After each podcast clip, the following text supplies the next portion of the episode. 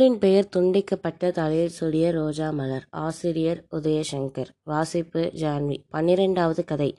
கருப்பையாவின் வனம். கருப்பையாவுக்கு நினைவு தப்பி நாடி கொஞ்சம் கொஞ்சமாக ஒடுங்கிக் கொண்டிருந்தது. உற்று பார்த்தால் மட்டுமே தெரிகிற மாதிரி மெலிதாக ஏறி இறங்கி கொண்டிருந்தது நெஞ்சுக்கூடு. கொஞ்ச நேரத்துக்கு ஒரு தடவை கண்களை திறந்து மூடிக்கொண்டிருந்தார் கருப்பையா. யாரையும் பார்க்கவில்லை. அருகில் கொஞ்சம்மாள் உட்கார்ந்து அவளுடைய கண்ணாடி கண்களை இடுக்கி அடிக்கடி கருப்பவாவின் முகத்தை உற்று பார்த்து கொண்டிருந்தாள். மூத்தவன் வேல்முருகன் போஸ்ட் ஆஃபீஸுக்கு போகலாமா வேண்டாமா என்ற குழப்பத்தில் இருந்தான். ஏற்கனவே ரெண்டு நாட்களுக்கு லீவு போட்டு விட்டான். டாக்டர் நேற்றே சொல்லிவிட்டார். வீட்டுக்கு கூட்டிட்டு போங்க எதுக்கு வீணா செலவு பண்ணிக்கிட்டு? இன்னும் ஒரு நாள் இல்லைன்னா ரெண்டு நாள் தான் இவ்வளோதான் அதற்கு பிறகுதான் வீட்டுக்கு கூட்டி கொண்டு வந்தார்கள். எதிரி வீட்டு கோனியாச்சி வந்து பார்த்துவிட்டு ஏண்டி கொஞ்சமா எப்பனாலும் சீவ போகும். கேட்டியா? எப்படியோ நாலு அமாவாசை தாண்டது கஷ்டம். பார்க்குறவங்களுக்கு சொல்லிவிட்டு என்று சொல்லிவிட்டு போனாள். கூனியாட்சிக்கு வயது தொண்ணூறுக்கு மேலே இருக்கும். இன்னமும் கதியாக அலைந்து திரிந்து கொண்டிருப்பவர்களுக்கு பார்வையும் தெளிவு. என்ன காது மட்டும்தான் மந்தம். ஆனால் வாத இசைவை வைத்தே பேசுவதை புரிந்து கொள்வாள் கூனியாச்சி போன பிறகுதான் கொஞ்சமாளுக்கு உணர்வு வந்தது. நரம்போடிய தன் கையை அசைத்து கருப்பைவாவின் வெள்ளை மயிரண்டார்த்த நெஞ்சில் தடவி கொடுத்தாள். அவளுடைய கண்களின் அவளறியாமலேயே கண்ணீர் வந்தது. அதை துடைக்கும் உணர்வின்றி அப்படியே உட்கார்ந்திருந்தாள். கூனியாச்சி சொல்வதை கேட்டுக்கொண்டிருந்த வேல்முருகன் அம்மாவிடம் கேட்பதற்காக உள்ளே நுழைந்தவன் அந்த காட்சியை பார்த்துவிட்டு அப்படியே நின்றான். மனசை என்னவோ செய்தது. திரும்பி மறுபடியும் வ திரும்பி மறுபடியும் வராந்தாவுக்கே போய் உட்கார்ந்திருந்தான். அவனுடைய மனைவி சங்கரி அடுக்கலையிலிருந்து சைகை செய்து கூப்பிட்டாள். காஃபி வேணுமா? என்று என்கிற மாதிரி வலதுகை கட்டை விரலை வாயில் வைத்து ஜாடை காட்டினாள். அவன் அதை கவனிக்காதவன். மாதிரி வீட்டுக்கு எதிரிலிருந்த வேப்ப மரத்தை பார்த்தான். வேப்ப மரத்தில் ரெண்டு புறாக்கள் வந்து உட்கார்ந்திருந்தன. அதில் ஒரு புறா குழு குழுவென ஜோடியின் அருகில் சென்று சத்தம் எழும்பி சரசமாடியது. கருப்பையா பார்த்திருந்தால் அவை மணிப்புறாவா மாடப்புறாவா கர்ணப்புறாவா வீட்டுப்புறாவா என்று சொல்லியிருப்பார். அவர் கதியாக இருந்து இருந்த வரைக்கும் அதாவது ஒரு வருடத்துக்கு முன்பு வரைக்கும் வீட்டில் புறா கூடி இருந்தது. அதில் ஒரு அஞ்சாறு ஜோடி புறாக்கள் வகை கொன்றாய் இருந்தன. ஒரு பொமரேனியன் நாய் ஐந்தாறு கோழிகள் ஒரு சண்டை சேவல் இரண்டு கிண்ணி கோழிகள் இருந்தன. ஒரு நாள் காலையில் கருப்பையா வாழை கிணற்றில் குளிக்க போகும்போது மாடு முட்டி கீழே விழுந்து விட்டார். பிண்டியில் சரியான அடி எழுந்திருக்க முடியாமல் இருந்தவரை ஆட்டோவில் ஏற்றிக்கொண்டு வந்துவிட்டான் ஆட்டோ முருகேசன். ஆர்த்தோ டாக்டர் இடுப்பு எலும்பு நொறுங்கிவிட்டது என்றார். பிளேட் வைத்து ஆபரேஷன் செய்யலாம். ஆனால் கருப்பையாவின் எண்பத்தைந்து ரெண்டு வயதை யோசிக்கும்போது அது அவ்வளவு சரி வருமா என்று தெரியவில்லை. யோசித்துவிட்டு சொல்லுங்கள் என்று சொன்னார். கருப்பையாவுக்கும் அதில் அவ்வளவு விருப்பமில்லை. அவர் அவருடைய நண்பரான வைத்தியர் மதன காமராஜரிடம் கூட்டிக் கொண்டு போக சொன்னார். ஆயுர்வேத வைத்தியரான மதன காமராஜர் தொடையில் எண்ணெய் கட்டி போட்டு அசையாமல் ஒரு மண்டலத்துக்கு இருக்கும்படி சொன்னார். அவர் சொன்ன மாதிரி கருப்பையாவும் நாற்பத்தெண்டு நாட்களுக்கு அசையாமல் கிடந்தார். உண்மையில் காமராஜர் கில்லாடிதான். கருப்பையா இரண்டு மாதங்களில் எழுந்து நடக்க ஆரம்பித்து விட்டார். என்ன இடது பக்கம் காலை கொஞ்சம் சாய்த்து நடந்தார். படுக்கையில் கிடக்கி விடுமோ என்று பயந்தவருக்கு நடக்க முடிந்த சந்தோஷமே நடந்தே கொண்டிருந்தார். பொழுதன்னைக்கும் நடந்து கொண்டிருந்தார். ஆனால் ஏணியில் ஏறுவது குத்துக்கால் வைத்து உட்கார்வது சப்பனம் போட்டு உட்கார்வது எல்லாம் முடியவில்லை. எந்த பொருளையும் தூக்க முடியவில்லை. அப்போதுதான் வேல்முருகன் எப்பா காலம் போன காலத்தில் எதுக்கு இந்த தொரட்டெல்லாம் இழுத்து வச்சுக்கிட்டு எல்லாத்தையும் ஒழிச்சு கட்டுங்க? நிம்மதியாக ரெஸ்ட் எடுங்க என்று சொன்னான். கருப்பையா மகனுக்கு பதில் சொல்ல இரண்டு நாட்கள் எடுத்துக்கொண்டார். அவன் சொல்வதில் இருந்த நியாயத்தை புரிந்து கொண்ட அவர் அவனுடைய நண்பர்கள் ஒவ்வொருவராக கூப்பிட்டு புறாக்கள் கோழிகள் நாய் என்று சும்மா கொடுத்து அனுப்பினார். அதன் பிறகுதான் அவர் கொஞ்சம் கொஞ்சமாக பலகீனம் அடைந்து கொண்டே வந்தார். தலை சுற்றல் வந்தது. இரத்த கொதிப்பு நோய் என்றார்கள். அடிக்கடி ஒன்றுக்கு போனது. சர்க்கரை வியாதி என்றார்கள். இப்படியே அடுத்தடுத்து நோய்களின் படையெடுப்பின் அவர் சரணடைந்து விட்டார். வேல்முருகன் அருகில் நிழலாடுவதை உணர்ந்து திரும்பினான். அம்மா முந்தானையால் கண்களை துடைத்து கொண்டே சின்னவனுக்கு சொல்லி வந்து பார்த்துட்டு போ சொல்லு. பேரமாரையும் கூட்டிட்டு வர சொல்லு அப்படியே மருதைக்கும் ஃபோனை போட்டு செல்லம்மாளையும் பிள்ளைகளையும் கூட்டிட்டு வர சொல்லு என்று சொல்லிவிட்டு மூக்கை உறிஞ்சினாள் பின் திரும்பி மெல்ல கருப்பையா படுத்திருந்த அறைக்குள் போனான். இருட்டுக்குள் கருப்பையா அவளையே பார்த்து கொண்டிருந்தார். குஞ்சம்மாள் கண்ணாடியை கலட்டி சீலை துணியால் துடைத்தாள். மீண்டும் கண்ணாடியை போட்டு பார்த்தபோது கருப்பையா கண்களை மூடி கிடந்தார். திருமணம் முடிந்த முதலிரவின் பார்த்த கருப்பையாவின் கண்கள் ஞாபகத்துக்கு வந்தன. சிவப்பு ரேகைகளுடைய சிறிய கண்கள் குறுகுருவென அங்கும் எங்கும் அலைந்து கொண்டிருந்த கண்கள். அந்த கண்கள் ஒரு மனிதனுடைய கண்களாக இல்லை. அவன் ஒரு காட்டு மிருகத்தினுடைய கண்களாக பின்னின. பசி கொண்ட மிருகம் தனக்கெதிரே விரித்து கிடக்கும் வனத்தை ஆவலுடன் வெறித்து பார்க்கும் கண்கள். வனத்திற்கும் சென்று அந் அத்தனையையும் குதறி போட துடிக்கிற கண்கள். அன்று அவளால் அந்த கண்களை பார்க்க முடியவில்லை.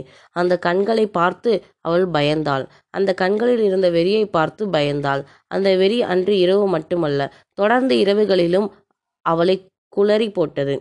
அவன் தன்னுடைய உடம்பு தன்னுடையதாகவே இல்லை என்று உணர்ந்தாள். நார் நாராக கிழித்த உடல் உறுப்புகளோடு கூடாகி அவள் அழைத்து திரிவதைப் போல இருந்தது. பகல் முழுவதும் பாவம் போல் ரைஸ் மில்லுக்கு போய்விட்டு வந்து அவளிடம் ஒன்னிரண்டு வார்த்தைகள் மட்டும் பேசும் கருப்பையா இரவானால் இப்படி எப்படிதான் அவ்வளவு சக்தி வருமோ? பிசாசை போல அவளை கசக்கி பிழிந்தான்.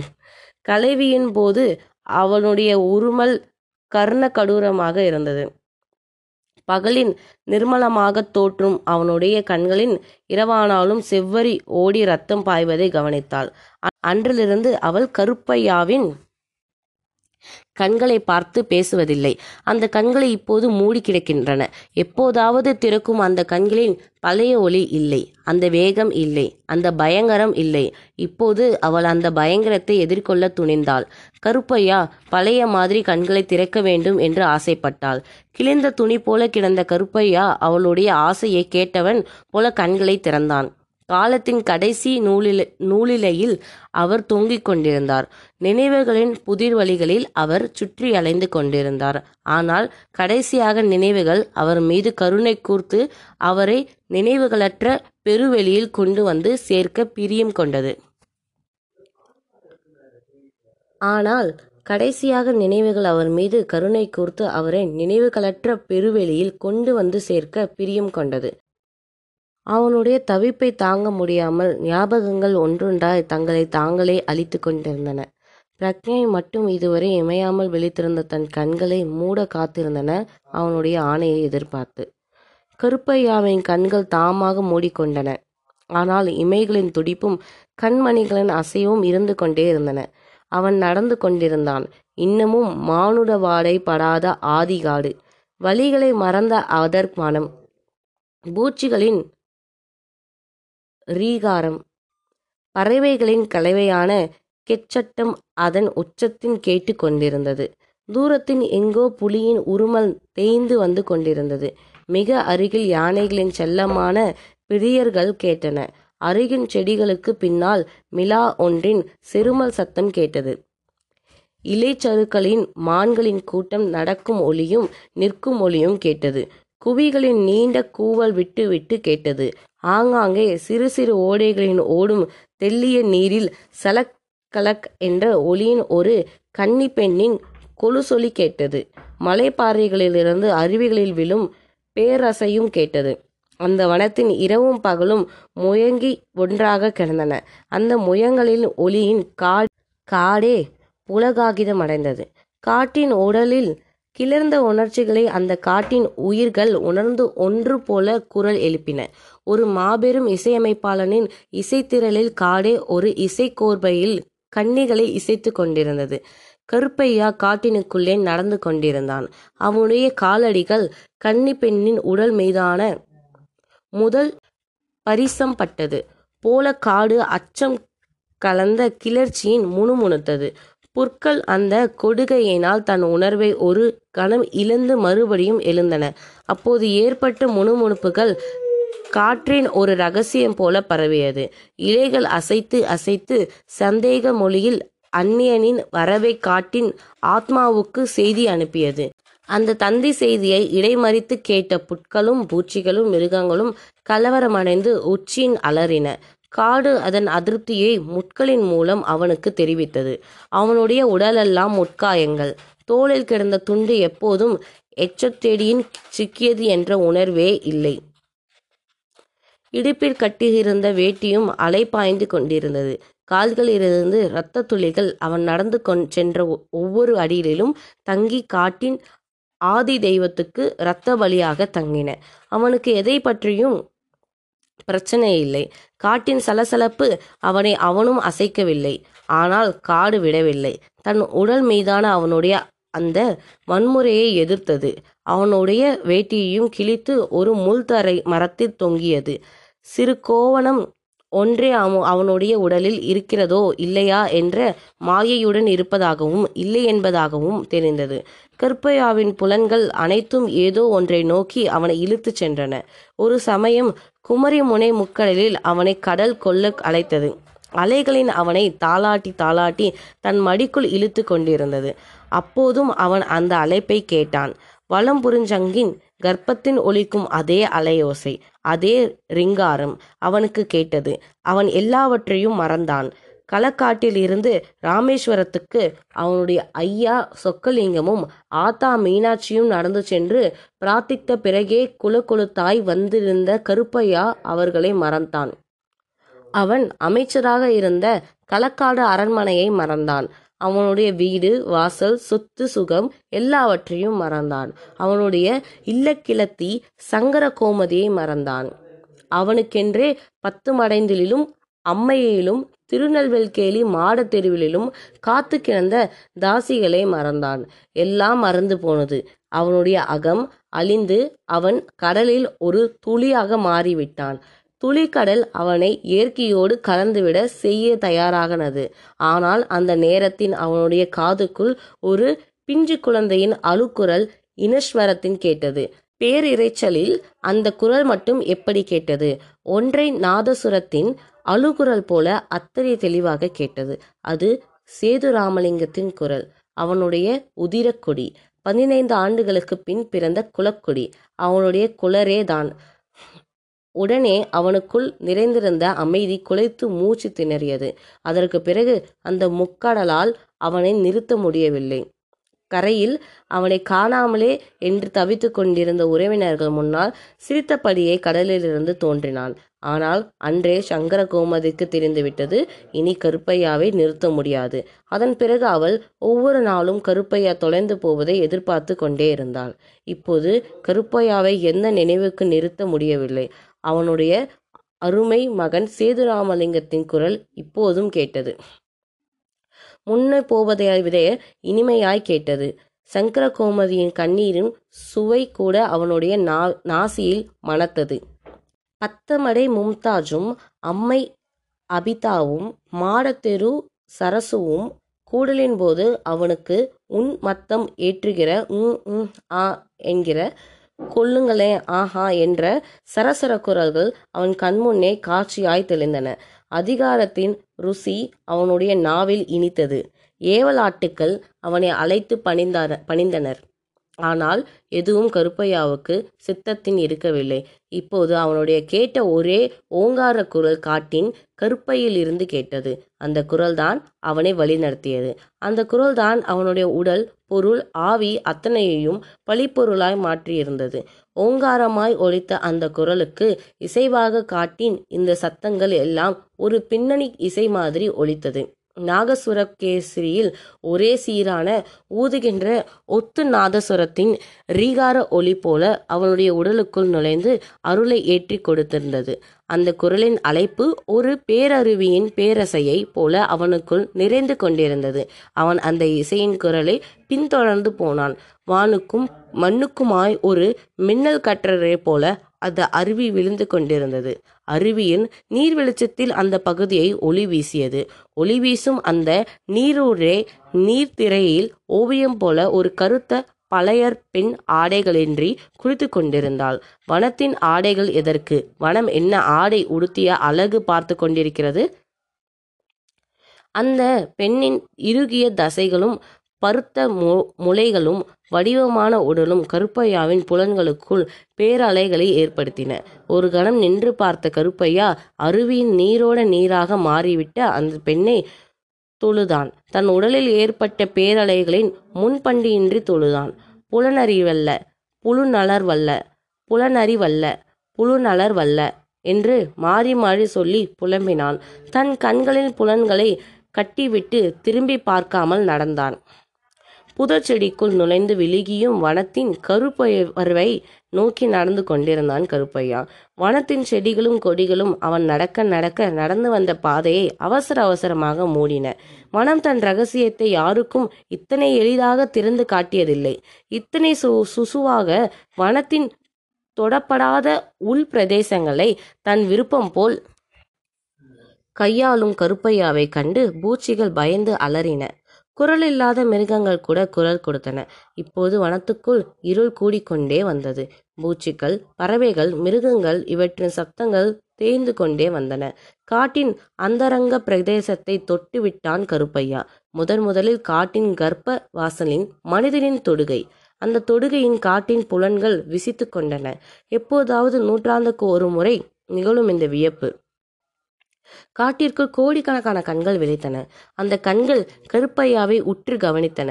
கருப்பையாவின் கண்களில் இருந்த காமத்தை உணர்ந்தன. கண் பார்வையில் தெரியாமல் போகுமா காமம்? ஒரு விரல் தொடுகையில் உணர முடியாத காமம் என்ன காமம்? கருப்பையாவின் காமத்தின் பொங்கி பிரவேசிக்கிற நித்தியத்துவத்தை காடு உணர்ந்து கொண்டது. காட்டின் அத்தனை கண்களுக்கும் யோனியாக மாறின. காடு இன்பத்தின் முனகி அசைத்தது. பின்பு அவனை அப்படியே தனக்குள் வாங்கி கொண்டது. அவன் காட்டின் கருவறையில் இருந்தான். அங்கே அமைதி. மனம் என்ற ஒன்று இல்லாமல் ஆன அமைதி. சத்வா ராஜோ தாமோ குணக்கலற்ற அமைதி. காமரோகத்துங் ரோதங்கள் என்றால் என்னவென்றே தெரியாத அமைதி. கருவறை குழந்தையின் கலக்கமற்ற அமைதி. அந்த அமைதியின் மறுபக்கமாக அடர் இருள் கவிழ்ந்திருந்தது. அவனை சுற்றிலும் பச்சை இருள். அந்த இருள் ஒளிர்த்தது. பச்சை மரகத்த கல்லின் சூரிய ஒளி புகுந்து வெளிவருவதைப் போல அந்த இருள் அமைதியாக ஒளிர்த்தது. அவனுடைய கண்களின் இதுவரை காணாத காட்சியெல்லாம் தெளிவானது. கண்களின் ஒளி கூடி வந்தது. அங்கேயும் வன உயிர்கள் இருந்தன. யானைகள் புலிகள் மான்கள் பிலான்கள் காட்டெருமைகள் முயல்கள் மயில்கள் விதவிதமாய் பூச்சிகள் எல்லாம் இருந்தன. பச்சை ஒளியின் தங்கள் பூர்வ குணங்களை மறந்து பச்சை ஒளியை தின்றே அலைந்து கொண்டிருந்தன. கருப்பையாவின் மீதும் பச்சை ஒளி புகுந்தது. அவன் அப்படியே நின்றான். பிரபஞ்சமே அசையாமல் நின்றுவிட்ட மாதிரி இருந்தது. சின்னஞ்சிறு பூச்சிகளிலிருந்து மாபெரும் யானைகள் வரை அப்படியே அசையாமல் நின்றன. காலம் தன் கணக்கை இழந்திருந்தது. அவன் எவ்வளவு நேரம் அங்கே நின்று கொண்டிருந்தான் என்று தெரியவில்லை. அங்கிருந்த ஜீவராசிகள் தங்களுடைய ஒவ்வொரு அசைவையும் மிக மிக மெதுவாக செய்தன. அவனுக்கு அருகில் ஊர்ந்து இழைத்து சென்ற மலைப்பாம்பு அவனை கடந்து செல்ல ஒரு யுகமானது. யுகங்களை கடந்து வாழ்ந்த காடு அவனுக்குள் சிரஞ்சீவித்தனத்தையும் அளித்தது. யாரையும் அவ்வளவு சீக்கிரத்தில் தன் யோனிக்குள் ஏற்றுக்கொள்ளாத முண்டனத்துறைவனம் கருப்பையாவை எப்படி ஏற்றுக்கொண்டது? கருப்பையாவின் வித்துக்குள்ளேயே அவனுடைய முப்பாட்டன் கருப்பசாமியின் சித்தம் இருந்தது. பிறந்தபோதே சித்தம் குலைத்து பித்து பிடித்த கருப்பசாமி இந்த வனத்தின் மர்மத்தின் நுழைந்து இருப்பது ஆண்டுகள் வரை காணவேதில்லை. பித்தளை புலி அடித்து தின்றிருக்கும் என்று ஊரார் சொன்னார்கள். அவனுடைய தாய் தந்தையரும் உற்றார் உறவினரும் கருமாதி செய்து பிறவி கடனை தீர்த்தார்கள். காட்டுக்குள் வழி தவறி சென்ற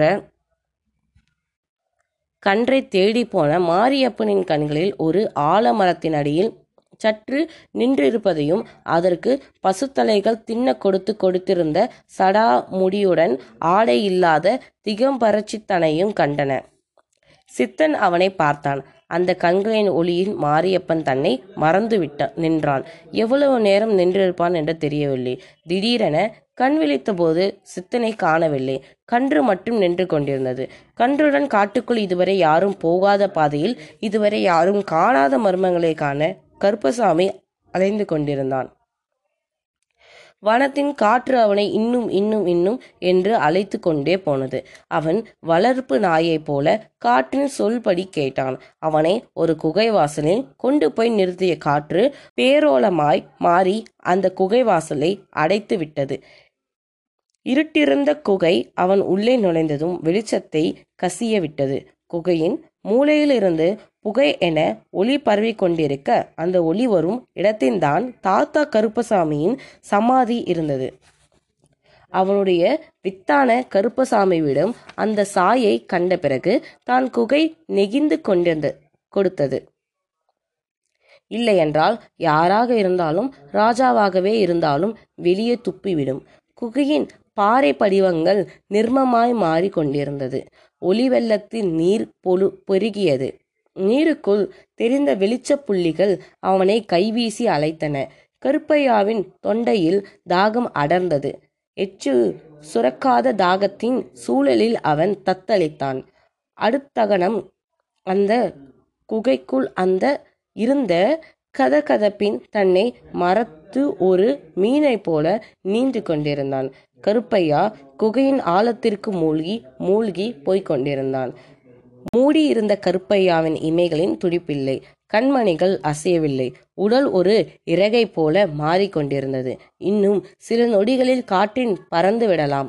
ஒரு மாயப்போர்வை கால் விரல்களிலிருந்து மேலே மேலே ஏறி கொண்டிருந்தது ஏங்க இந்தா பேரப்பிள்ளை வந்திருக்காங்க.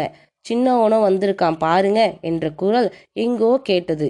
கருப்பையா இப்போது அவனுடைய அம்மா பொட்டம்மையாவின் மடியில் படுத்திருந்தான். அம்மா தலை கோதினாள். அவளுடைய மா மாறாப்பை ஒதுக்கிவிட்டு இருந்த இடது முதல முழலை கையினால் பிடித்து வாயில் வைத்து உறிஞ்சினான்.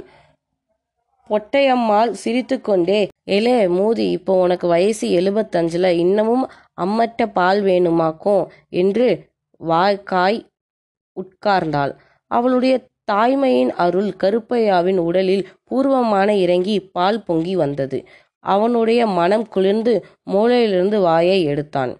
வாயிலிருந்து பால் வெளியே வலிந்து கொண்டிருந்தது. இந்த பாலும் வெளியே வந்துருச்சு. அவ்வளவுதான். சீவம் போயிடுச்சு என்ற சத்தம் கருப்பையாவின் மனக்குகைக்குள் ஒரு அசிரியை போல ஒளித்து மறைந்தது.